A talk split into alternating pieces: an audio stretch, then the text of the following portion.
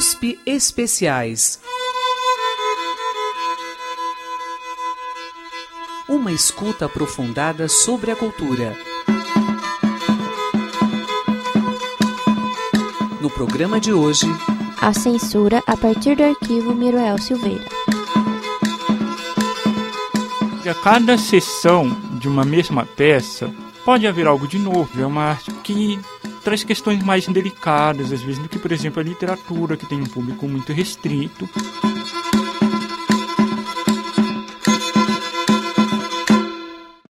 Arte e censura no Brasil conviveram por muito tempo. Neste programa, vamos falar disso. Mas, como é um tema muito amplo, vamos centrar nossa discussão no teatro e usar como exemplo duas peças que foram censuradas: O Crime do Poço, de Helena Silveira, e Reportagem de um Tempo Mal, de Plínio Marcos. As duas peças também têm em comum o fato de ambos os autores se dedicarem à dramaturgia e ao jornalismo. Para começar, vamos conhecer um núcleo de estudos da Universidade de São Paulo que trabalha com esse tema. É o OBCOM, o Observatório de Comunicação, Liberdade de Expressão e Censura da USP.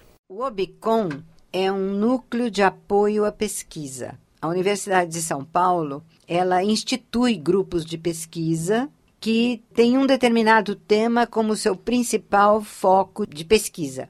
Além da pesquisa, nós trabalhamos na divulgação. Então, fazemos seminários, cursos, publicamos livros. Temos todo um trabalho também de divulgação e de cultura e extensão para a comunicação do, do resultado das pesquisas, para conscientizar a população, etc. Então, o Observatório de Comunicação, Liberdade de Expressão e Censura da, da USP é um núcleo de apoio à pesquisa.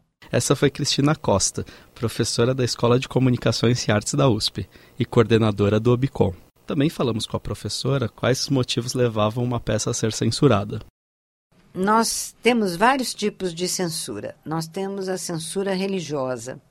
A censura religiosa vem principalmente uh, de uma tradição da Igreja Católica como censora, porque a censura enquanto um procedimento rotineiro, institucionalizado, surgiu na Igreja Católica. Quando surgiu o protestantismo e a Igreja Católica começou a perseguir as heresias. Então, uh, nenhum livro podia ser publicado e tal sem o, o imprima-se da Igreja Católica. Então, a Igreja Católica ela foi a grande censora da história do Ocidente.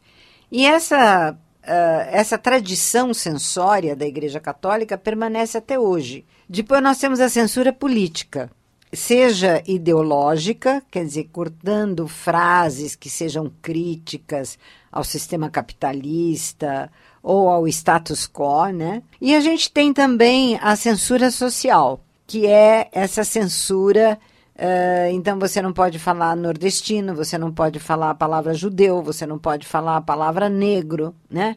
Quer dizer, uma pasteurização uh, dos textos. Quando pensamos em censura, muitas vezes associamos a ditaduras.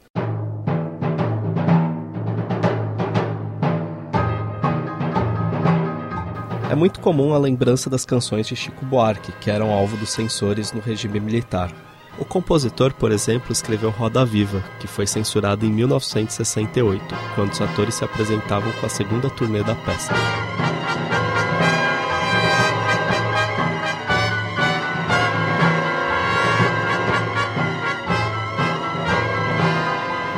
Turnê ficou marcada pois em São Paulo foi interrompida por conta de ataques do CCC, Comando de Caça aos Comunistas, o CCC atacou uma segunda vez, dessa vez no Rio Grande do Sul.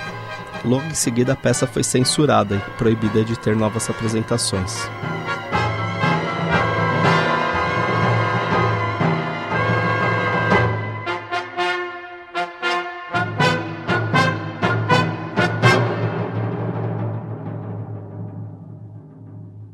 José Ismar Petrola, doutorando da Escola de Comunicações e Artes da USP, estuda o tema da censura. Ele fala que no caso do brasileiro, a censura não se restringe apenas a períodos ditatoriais. Quando se fala que a censura só existiu em um período ali da ditadura Vargas, no Estado Novo mesmo, ou que só existiu na ditadura militar, que só foi consistente mesmo após o AI-5, na verdade estamos falando de censura à imprensa. Porque a censura ao teatro, ela existia, já existia no Império, existiu na Primeira República, existiu durante todo o período Vargas, existiu nos governos democráticos, ali no Juscelino Kubitschek, no Jânio, João Goulart, existiu na ditadura militar. Eu acho que nós vivemos num país muito autoritário.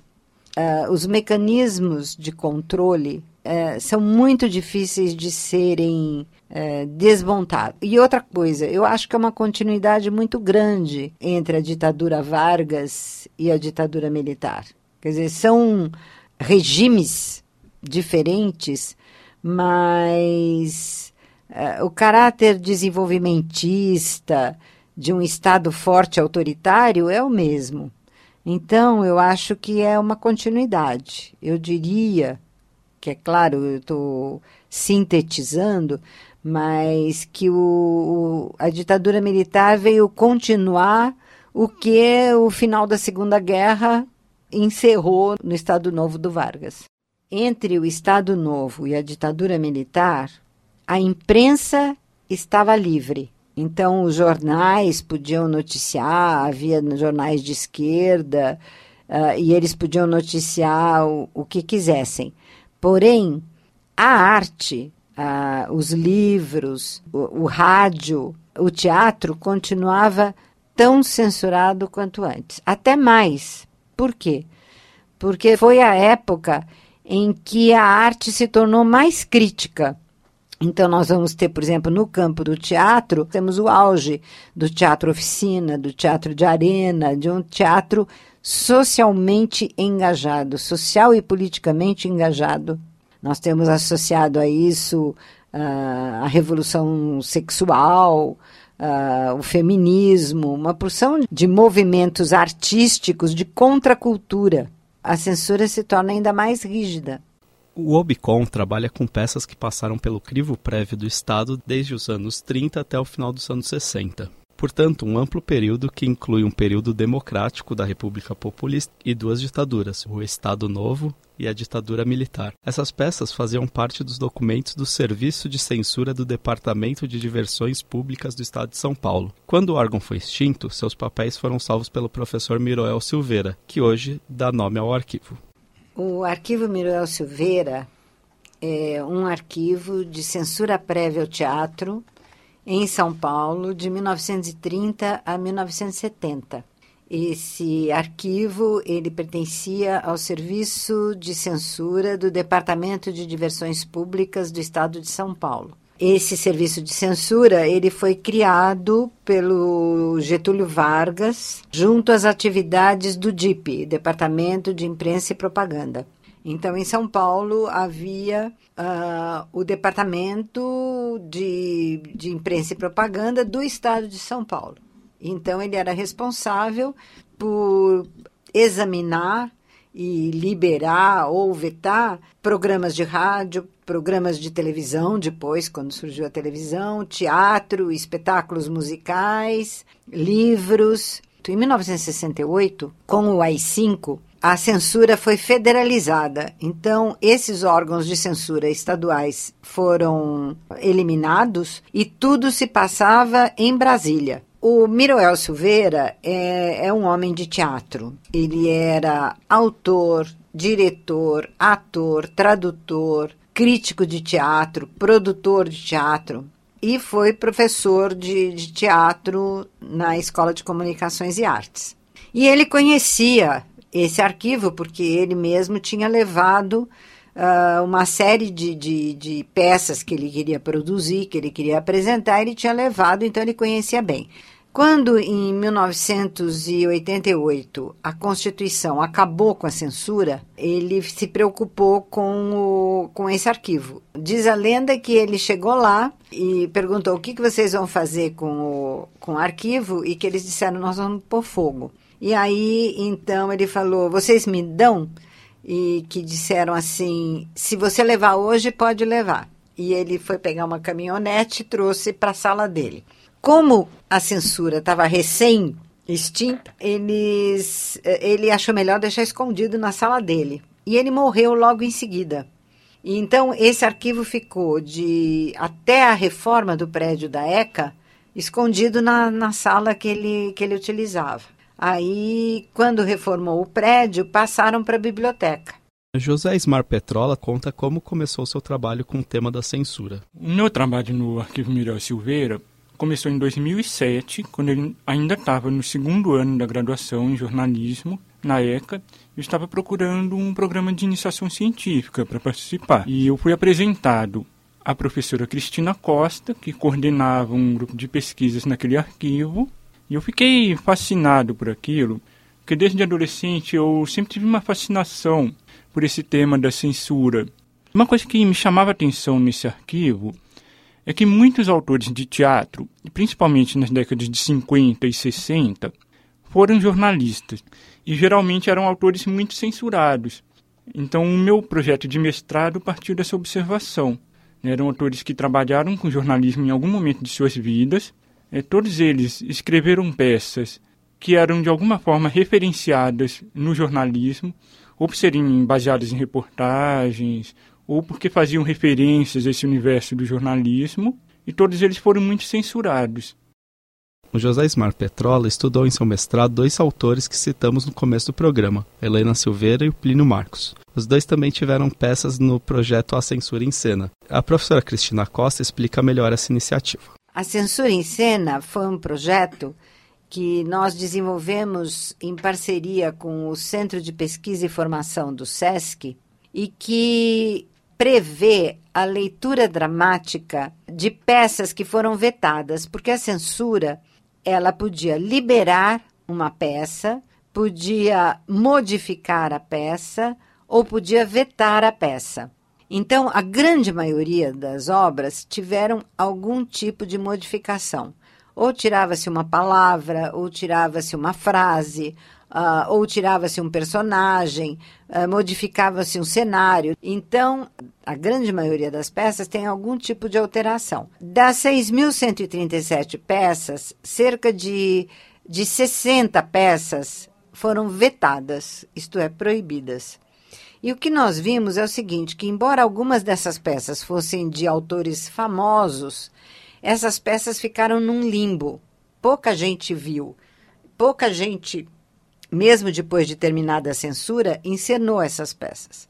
Então, o projeto Censura em Cena, ele visava fazer a leitura dramática de algumas dessas peças que foram vetadas, principalmente aquelas de autores mais conhecidos, e depois fazer um debate sobre por que aquela peça tinha sido censurada. Uma das peças abordadas no projeto A Censura em Cena foi O Fundo do Poço, de Helena Silveira.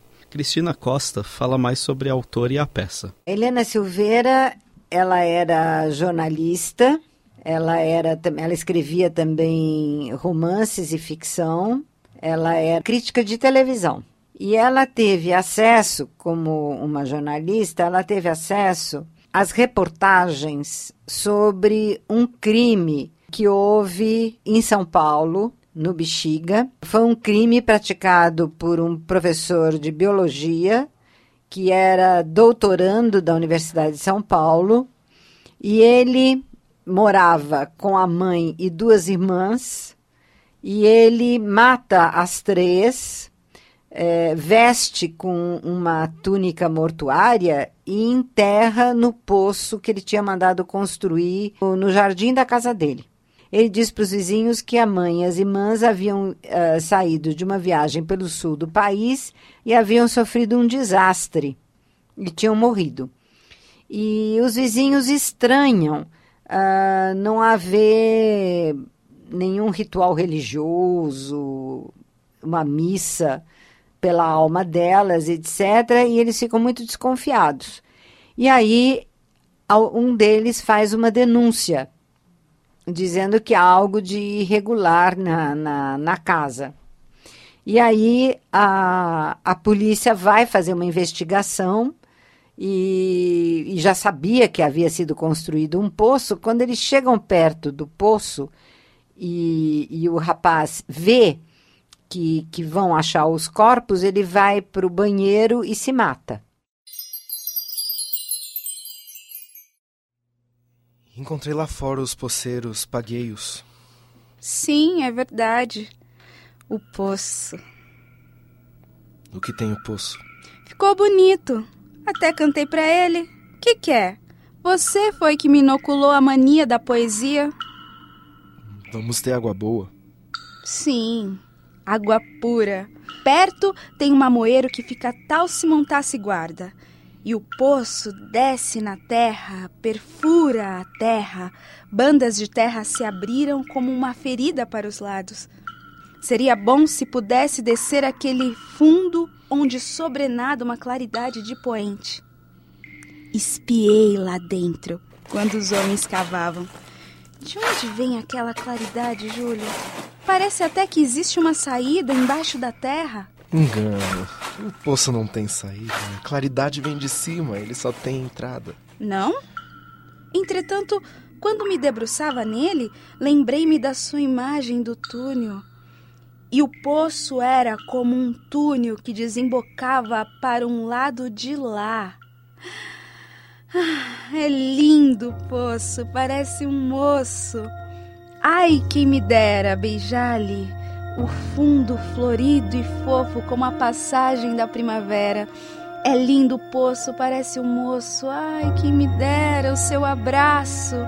Seguro o porto ao meu cansaço. É lindo o poço, parece morto. Mamãe, trouxe umas injeções novas para você e para as meninas.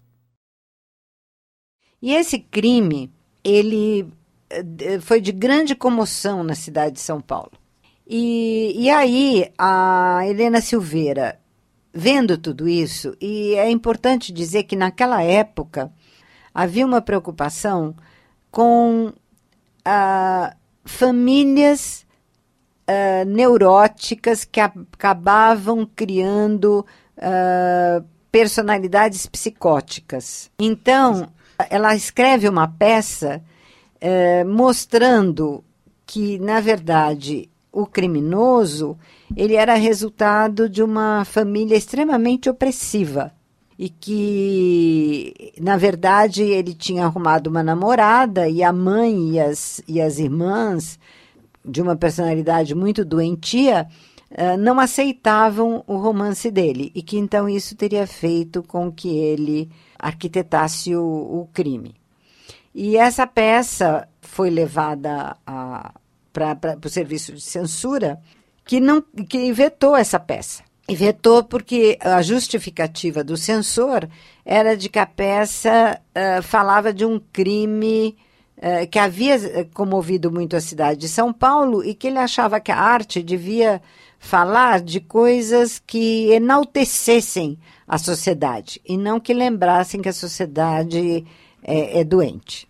Então, a Helena Silveira modificou o, o, o texto para ver se cortava um pouco a ligação direta uh, com uh, o, o chamado crime do poço, né? E e ela conseguiu estrear, mas depois ela foi também vítima de um processo da família uh, que achou que, que era uma invasão de privacidade, como a gente fala hoje, né? E a peça acabou nunca mais sendo é, reapresentada.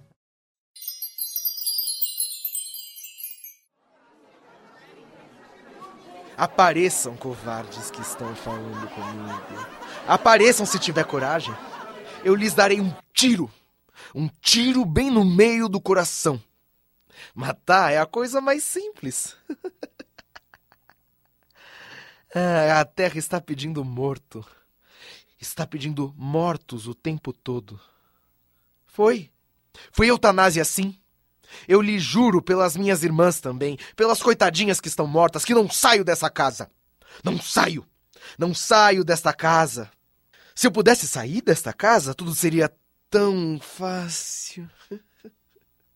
Eu morto, eu vivo, eu sempre vivi a minha morte. Eu sempre morri a minha vida, sofri a minha vida, não fiz mais que morrer. Morrer todos os dias um pouquinho. Acordas todos os dias para morrer mais, morrer mais. Mas sou eu que estou enterrado, não elas. Eu morto? Eu vivo. Que cheiro de terra! Que morte é essa, meu Deus, em que o coração continua vivo? Se eu estou no fundo do poço, devo estar com mamãe, Conceição e Cornélia, mas não. Não, eu estou sozinho, sozinho no lago, na lama, entre lesmas. Lesmas. Quando se morre? Será quando se nasce? Rompe-se as amarras, fica-se tão sozinho que o sangue gela nas veias. Mas eu quero sair. Eu prometi ao inspetor que não ia sair. Como poderia sair se o poço não tem saída? Três negros poderosos e de torsos lusídeos cavaram a terra, abriram-na como se a violentassem. Ah, eu estou no fundo. No fundo, no fundo, na terra. Me larguem, me soltem. Deus, o que brilha lá no alto, uma estrela? Não. O rosto de Cornélia. Senhor diretor, após demorada leitura da peça intitulada O Poço, de autoria de Helena Silveira, e protocolada nesta divisão para censura, cabe-nos impugnar a sua representação à vista das razões seguintes. 1. Um, o artigo 188 do Decreto 4.405-A, de 17 de abril de 1928, reza, entre outros motivos, impedir a representação de peças que, por sua sugestão ou ensinamentos, possam induzir alguém à prática de crimes, ou contenham a apologia direta ou indireta destes. 2. O mesmo artigo proíbe a representação de peças que contenham ofensas à moral e aos bons costumes. Por menor, esse é encontrado na peça em apreço quando se refere à paixão que sente a irmã pelo próprio irmão. Incesto.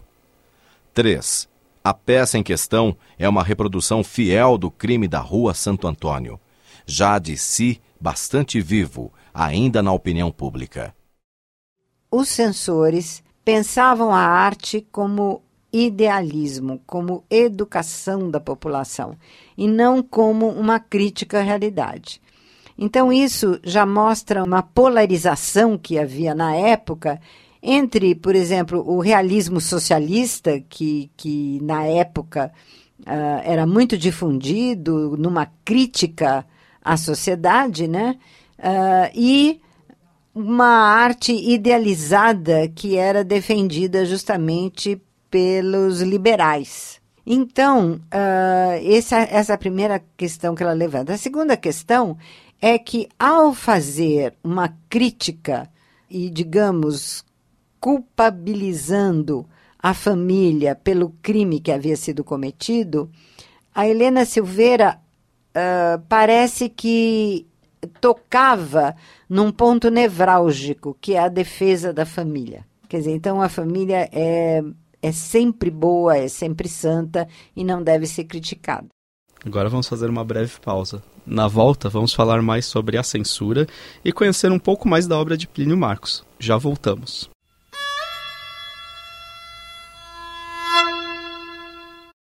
São Paulo, 11 de outubro de 1965. Senhor diretor, após cuidadosa leitura do texto da peça aludida, bem assim assisti ao seu ensaio. Somos de opinião que a sua exibição deve ser impugnada, por se tratar de uma peça implicitamente de caráter subversivo, contrariando os preceitos legais do país. Propomos a proibição da peça Reportagem de um Tempo Mau, de Plínio Marcos, de cuja inteligência esperamos que futuramente apresente outros trabalhos que venham a enaltecer cada vez mais a literatura teatral brasileira. O Plínio Marcos chegou numa fase para 1967, 1968, que todas as peças dele eram barradas na censura. Se colocasse o nome Plínio Marcos, a censura proibia. Então ele começou a escrever para jornal. Esse foi o José Ismar Petrola, doutorando da Escola de Comunicações e Artes da USP, comentando a censura sofrida por Plínio Marcos. Por conta da dificuldade em produzir dramaturgia, Plínio Marcos teve que mudar de área e foi trabalhar como jornalista. Mas isso não era incomum em sua época.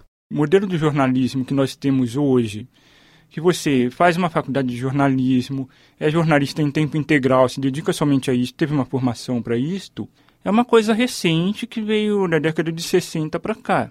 Na verdade, você tinha muitos autores literatos, dramaturgos, escritores que também escreveram para jornais. Também acontecia de jornalistas que eram muito censurados procurarem outras formas de expressão. Para José Ismar Petrola, pode-se relacionar a produção teatral de Plínio Marcos com jornalismo desde sua primeira peça. A primeira peça do Plínio Marcos foi a Barrela, ela foi inspirada num caso real, se comentava nos jornais policiais da época, de um rapaz que foi preso, foi estuprado na cadeia, depois decidiu se vingar dos outros bandidos e foi matando um a um. Então é uma peça que parte aí de um fato e procura mostrar as causas, né? mas de uma forma narrativa, literária, que cria uma certa empatia com as pessoas envolvidas, que é diferente do enfoque do jornalismo. Né? O Plínio Marcos se definia várias vezes como repórter de um tempo mau. Inclusive tem uma peça dele com o título Reportagem de um Tempo Mal, e que é uma peça formada a partir de colagens. Na década de 60 eram comuns as peças baseadas em colagens. Nessas peças, os autores juntavam textos de diversas origens. José Ismar Petrola expõe que essa construção também tem um sentido político. A gente tem que pensar, por que, que esses autores eles resolveram fazer uma peça com colagens de outros textos inclusive colagens de textos jornalísticos, textos que reportam a questões que são contemporâneas ou do passado recente, de uma forma que é fragmentada, que não tem um começo, meio e fim, uma moral da história clara. Isso está ligado a várias correntes estéticas que, de uma forma simplificada, eu chamaria de realistas. São correntes geralmente alinhadas à esquerda, mas nem sempre de esquerda, que veem a arte como uma forma de conscientização do público. Na minha visão, o fio condutor da reportagem de um tempo mal é, é um mal-estar contemporâneo. Os temas que são citados logo na abertura né, fala da guerra, fala da bomba atômica, fala de tensões, por exemplo, tensão entre brancos e negros nos Estados Unidos, que é mencionado em várias cenas, fala de angústias existenciais. Por exemplo, na década de 60, se discutia muito a questão da sexualidade, o papel do homem e da mulher na família, esse, até que ponto os filhos devem obedecer ou questionar os pais, é, se você deve se conformar ao que a sociedade espera de você, ou se você pode questionar isso, pode buscar outras formas de vida. Então são várias questões que estão latentes aí e que essa superposição das colagens deixa transparecer.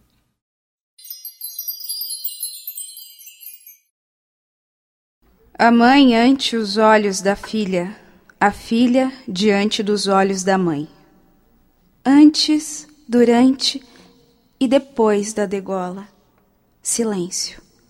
Uma nova chuva vai cair, lavando sangue, levando ao esgoto para que do meio do lixo não clame aos céus, e talvez já tenha sumido no abismo e esteja nutrindo os espinhos lá, junto ao muro. E o sol, amanhã, como hoje, como ontem, como todos os dias, despontará resplandecente, sem um raio a menos. Quando os atores acabam o poema, ajoelham-se e começam a cantar baixo uma canção de protesto.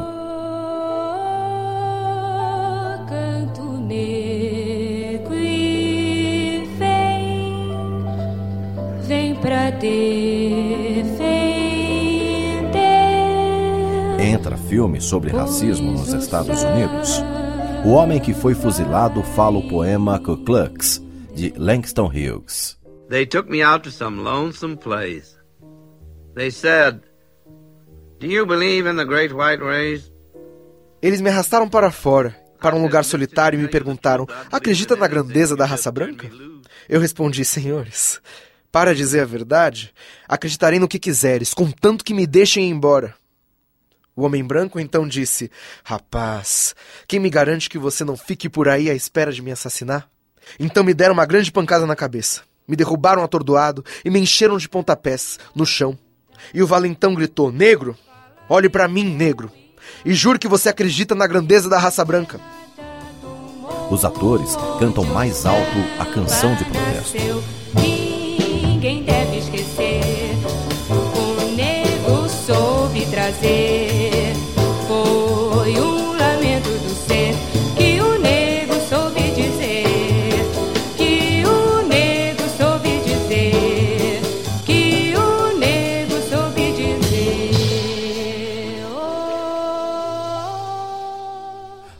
Apaga geral. Atores param de cantar, acende foco sobre o homem crucificado. Bem-aventurado os que sofrem perseguição por causa da justiça, porque deles é o reino dos céus. Luz geral. Os atores dançam alucinados.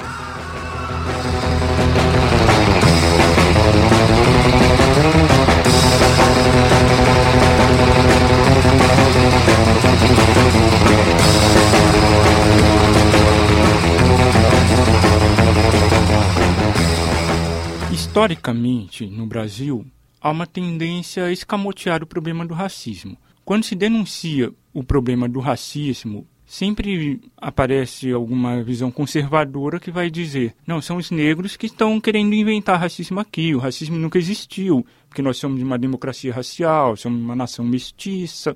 Então, peças de teatro que mencionavam explicitamente o tema do racismo corriam risco de ser censuradas com a justificativa de que estariam incentivando o ódio entre raças. Isto aconteceu com Helena Silveira em O Poço, porque a mãe do rapaz né, do crime do Poço é extremamente conservadora e tem atitudes racistas ao longo da peça.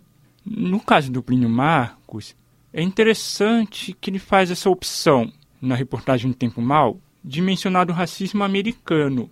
Ele não menciona explicitamente a situação brasileira. Mas vai pegar uma canção dos negros do Mississippi. E talvez já estivesse antevendo que falar do racismo abertamente no Brasil poderia não sair muito bem. Ele era de esquerda, mas não era como o pessoal do Teatro de Arena, não era como o Garnieri, que tinha aquela ideia do proletário. O Plínio Marcos trabalhava com a ralé mesmo, o Lumping, aquele que já perdeu a esperança Plínio Marcos nasceu em Santos e constantemente é lembrado como um autor marginal. José Ismar Petrola fala mais sobre o teatro desse autor. O Plínio Marcos traz para o teatro uma temática e uma linguagem que eram consideradas chocantes para a época. Eram temas que não se colocavam em evidência, a não ser numa perspectiva condenatória. Ele era de uma família até de classe média, não era tão mal de vida assim, teve uma educação. Mas ele era muito rebelde, né? teve um período da vida que ele deixou de frequentar a escola, ele participou de circo, numa época que Santos era uma espécie de centro cultural.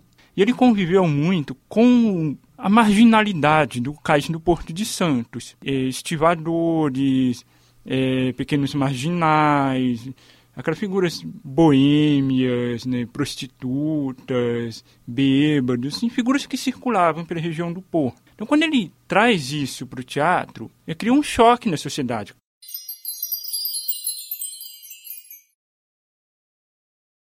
Então lhe perguntaram: Mestre, bem sabemos que és verdadeiro e ensinas o caminho de Deus segundo a verdade, e que não olhas a aparência dos homens somente. Dize-nos, pois, que te parece? É lícito pagar tributo a César ou não? Jesus, porém, conhecendo a malícia deles, disse: Por que me experimentais, hipócritas? Mostrai-me a moeda do tributo. E eles apresentaram um dinheiro. E ele lhes disse: De quem é esta imagem e esta inscrição? Dizem-lhe eles: De César, mestre. Então ele lhes diz: Dai, pois, a César o que é de César e a Deus o que é de Deus. Ganho a vida na enxada, o que eu colho é dividido com quem não plantou nada. Se assim continuar, vou deixar o meu sertão,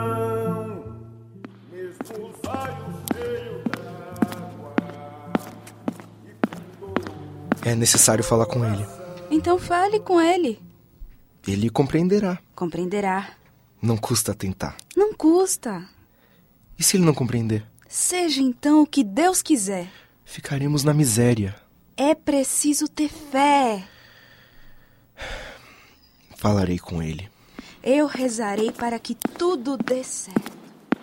Mas plantar pra dividir, faço mais isso não. Senhor, Fale. senhor, no ano passado a geada queimou a plantação. Vontade de Deus. Assim foi. Porém, eu não pude colher. Sem outros recursos, tive que recorrer ao seu auxílio. Eu auxiliei. Assim foi. O senhor emprestou-me dinheiro a juros e eu dei as minhas terras de garantia. Negócio de homens. No tempo em que venci as hipotecas, a seca queimou a safra. Vontade de Deus. Porém, eu não pude colher e eu não pude pagá-lo. Negócio é negócio. Suas terras se tornaram minhas. Assim foi. Eu tornei-me mais rico e você mais pobre. Assim foi. Porém, como sou generoso e temente a Deus, fiz de você meu sócio. O que colhêssemos era metade de cada um.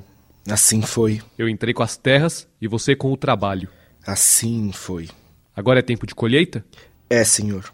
Geou? Não. Teve seca? Não. Foi a vontade de Deus. Assim foi. E a colheita foi fértil? Foi. Louvado seja Deus. Amém. Trouxe minha parte? Aqui está.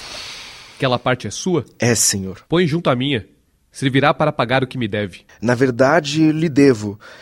Porém, preciso dela. Negócios são negócios. Mas eu tenho mulher e filhos para sustentar. Quem deve, paga. É um princípio de lei. Sei que é. Quando fizemos sociedade, você nada tinha de seu. Não. As enxadas, eu as aluguei para você. Assim foi. Você não tinha como pagar. Eu o financiei. Assim foi. Você não tinha que comer até pagar a safra. Não. Eu financiei comida para você. Assim foi. É claro que cobrei juros. É um princípio de lei. Sei que é. Estou na miséria. Como sou generoso e temente a Deus, lhe proponho sociedade. Em que termos? Eu tenho as terras. Entro com elas. Você tem a mão de obra, entra com ela. Da colheita um quarto é seu, o resto é meu. Com que enxadas trabalharei? O que comerei até a colheita? Eu financiarei tudo. Cobrarei pequenos juros, dentro dos princípios da lei. Ganho a vida na enxada, o que eu colho é dividido com quem plantou nada.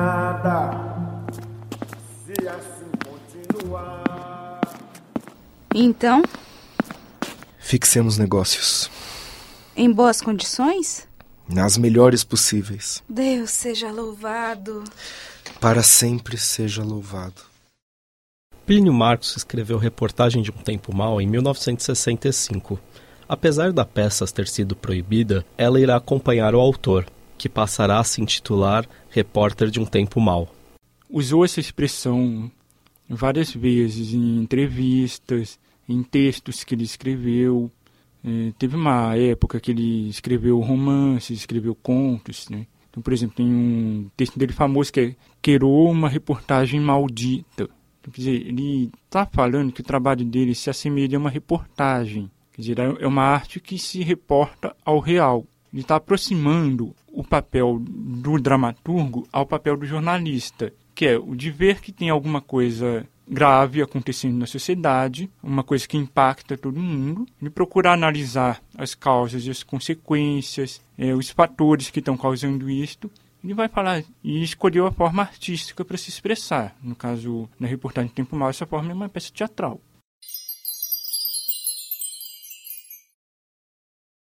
Eu não sou feliz na vida conjugal. Sou casada há nove anos. É claro está que uni-me a meu marido por amor e vivemos muito tempo em harmonia. Porém, não sei explicar bem o que acontece. Um pouco foi culpa do meu marido, não sei. Eu era jovem, inteligente, poderia ter feito muitas coisas úteis, poderia ter trabalhado, estudado. Era isso que eu queria, estudar medicina. Mas ele me impediu. Destruiu minha ilusão em relação à medicina com seus argumentos derrotistas, rebuscados por uma mente transtornada por um ciúme doentio e que não procedia. Quanto à ideia de arranjar um trabalho, era sempre rechaçada por nossa ótima posição financeira. E mesmo que vivêssemos na miséria, ele, por certo, não consentiria. Sua vaidade de alto homem de negócio não permitiria que sua mulher fosse empregada em alguma firma. Nem na sua aceitou-me. O tempo foi passando, os negócios de meu marido progrediram rapidamente e o absorviam cada vez mais. Isso equivale a dizer que eu estava cada vez mais só. Pouco falávamos. Quando fazíamos, era para tratar de finanças, assuntos que não me agradava nem um pouco. Também em relação à mulher, arrefeceu o ânimo dele. Poucas vezes no mês me procurava, e quando fazia era como um animal ou como uma obrigação que tinha que cumprir.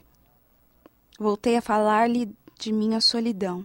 E ele, apesar de não gostar de crianças, achou que a saída era termos filhos e como máquinas, como simples reprodutores, fizemos três crianças, uma menina e dois meninos.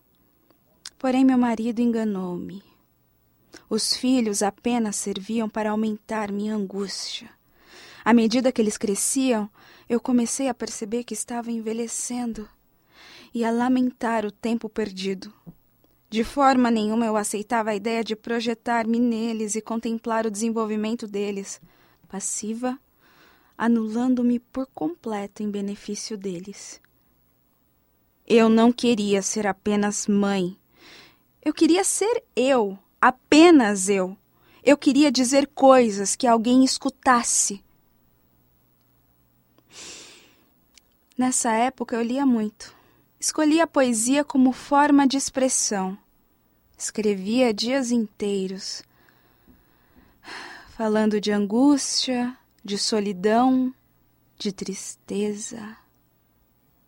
Meu marido mandou editar um livro meu sem nunca ter lido nenhum dos meus poemas. Passei a ir a festinhas de poetas na esperança de encontrar gente que ouvisse o que eu tinha para dizer. Em vão. Os poetas não querem escutar, querem falar. E eu era obrigada a ouvir dez, vinte poemas sobre angústia, solidão, tristeza. Amarga, cansada. Encontrei um rapaz, bem mais novo do que eu. Entreguei-me. Foi uma aventura rápida, porém deixou marcas. Eu sentia vergonha de mim mesma, não conseguia encarar meu marido. Entretanto, o odiava cada vez mais, sentia-me enojada, suja, e ao beijar meus filhos sentia-me culpada. Mas culpa do quê? Eu só queria ser eu, ter uma vida. Entreguei-me como louca a todos os homens que pude ou que quiseram. Os amantes no início, em troca de carne, escutam. Depois. Depois dormem saciados. E eu fui de um a um, como uma cadela no cio. Eu não sou uma puta. Não sou. E se fosse? Não foi por culpa minha que assim agi. Então por que sinto-me suja? Por quê? A própria sociedade considerava aceitável haver algum grau de censura às artes. No arquivo Miriam Silveira nós encontramos muitos abaixos assinados eh, de organizações como Liga de Senhoras Católicas, colégios tradicionais, associações de pais, pedindo proibição de algumas obras. 30 anos depois do fim da censura no Brasil, qual a importância de estudar o tema? Vamos ouvir primeiro o José Ismar e depois a Cristina Costa. Por que se questionou tanto aquela performance do artista que estava nu no museu, se deixou tocar pelo público, E havia uma mãe com a filha lá. E há uma permanência desse discurso aí que é refratário a questionamentos. Então, acho que é importante nós estudarmos esses casos do passado para nós vermos essas permanências que estão aparecendo, que muitas vezes o medo que nós temos é um medo ilusório, nós estamos com medo de fantasmas. Essas pessoas que veem na manifestação artística um perigo muito grave para a sociedade, muitas vezes estão com medo de inimigos imaginários. A contrapartida de nós vivemos um Estado autoritário é o fato de que o público quer que alguém decida por ele. Então, nós não aprendemos a julgar, a ouvir a dissidência, a ouvir a oposição. Uh, quando as pessoas falam em liberdade de expressão, geralmente é a liberdade para quem pensa como eu falar.